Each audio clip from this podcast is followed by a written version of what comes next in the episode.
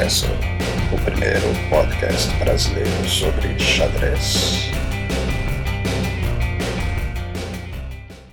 Olá, eu sou Alexandre Sigrist. Hoje é dia 7 de novembro, sexta-feira, uma sexta-feira meio chuvosa e, sim, hoje também tem Podcastle.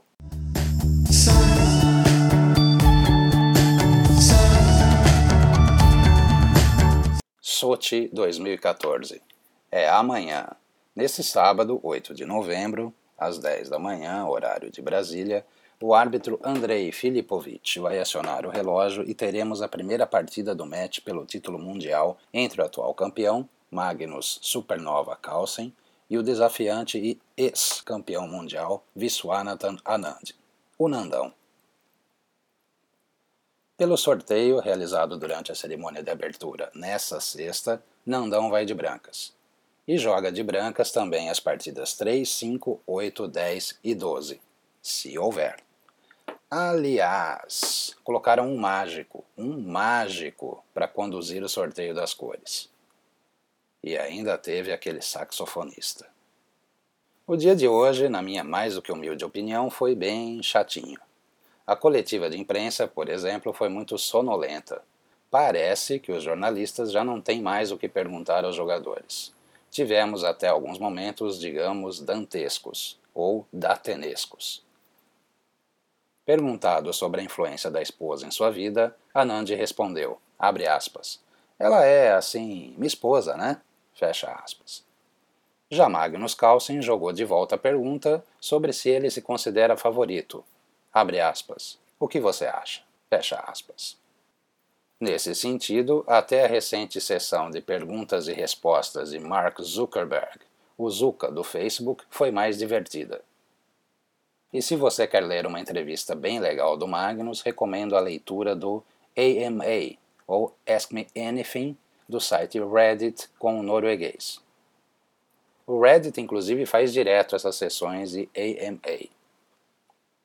A minha sugestão, uma vez que parece que os jornalistas não têm mais perguntas, por que não levar uma criançada que joga xadrez e provavelmente é fã do Magnus e ou do Nandão e deixar a molecada perguntar à vontade? Fica a dica.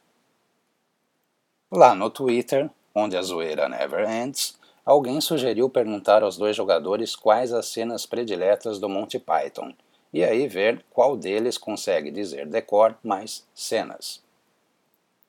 Eu aconselho que você desenferruje a sua conta no Twitter, ou se não tiver, cria lá uma e siga o Mundial pelo Twitter. Vale a pena. Eu diria que qualquer evento ao vivo é melhor no Twitter do que no Facebook. O Twitter é mais ágil, mais rápido e também mais fácil. Aí, depois da partida, você volta para o Facebook e vê as montagens mais bem feitas, as análises detalhadas e pode até conferir detalhes que você eventualmente pode ter perdido.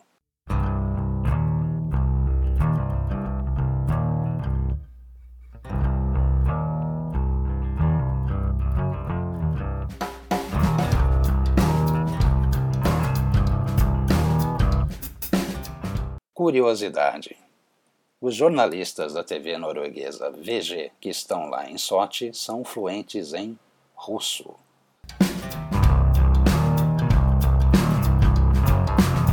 I hear a voice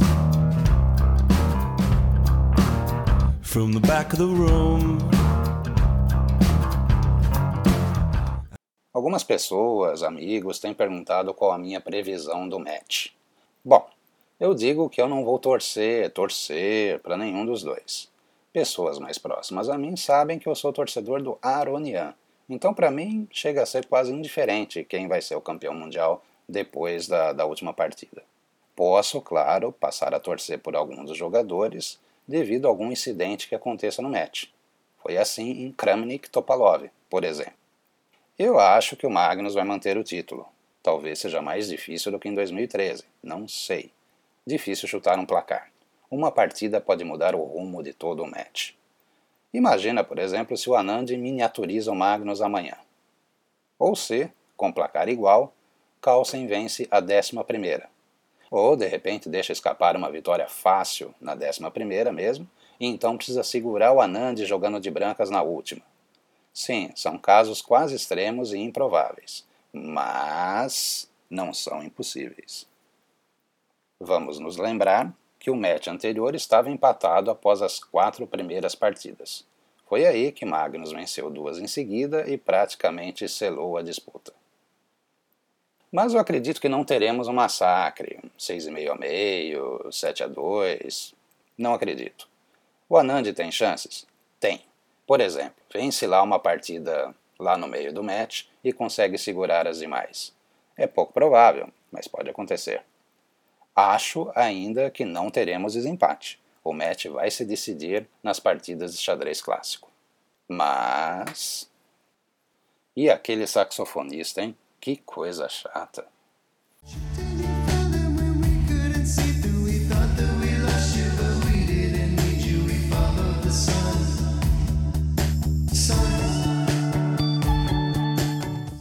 Chegou hoje por e-mail a oferta de A Game of Queens, livro que fecha a trilogia da super grande mestra húngara Judith Polgar. Sim, isso mesmo, o título é um trocadilho com Game of Thrones. Os outros livros da trilogia são How I Beat Fisher's Record e From Grandmaster to Top Ten. Eu conheço o primeiro, eu não li o livro todo, mas conheço. Do que eu li, eu achei muito bom. O grande mestre Mihai Marin, da Romênia, ajudou na redação dos três livros. Eu, particularmente, gosto muito das coisas que o Marin escreve.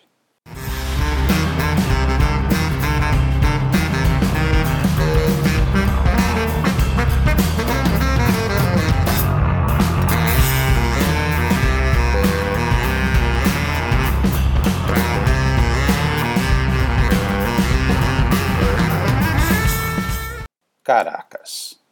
Está em andamento em Caracas, na Venezuela, o match entre o talento local Eduardo Iturrisaga e a lenda Alexei Shirov. Estão previstas seis rodadas de xadrez clássico.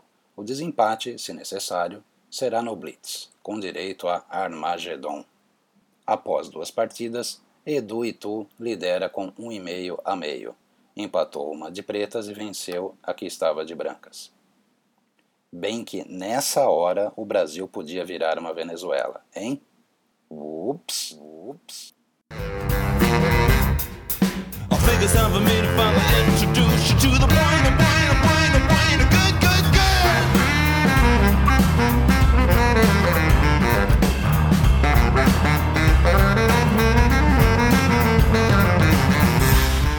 Aquele abraço. abraço. Abraço hoje para Douglas Cruz, que é um entusiasta dos bastidores enxadrísticos e leitor voraz do site Clube de Xadrez. Abraço também para Igor Mourão, que está de idade nova. Eu sou Alexandre Sigrist e esse foi o podcast. Será que teremos episódio amanhã? E domingo? Veremos. Se não, a gente se encontra na segunda-feira. Bom fim de semana e até mais. You look like rain. You look like rain. You look like rain. You look like rain.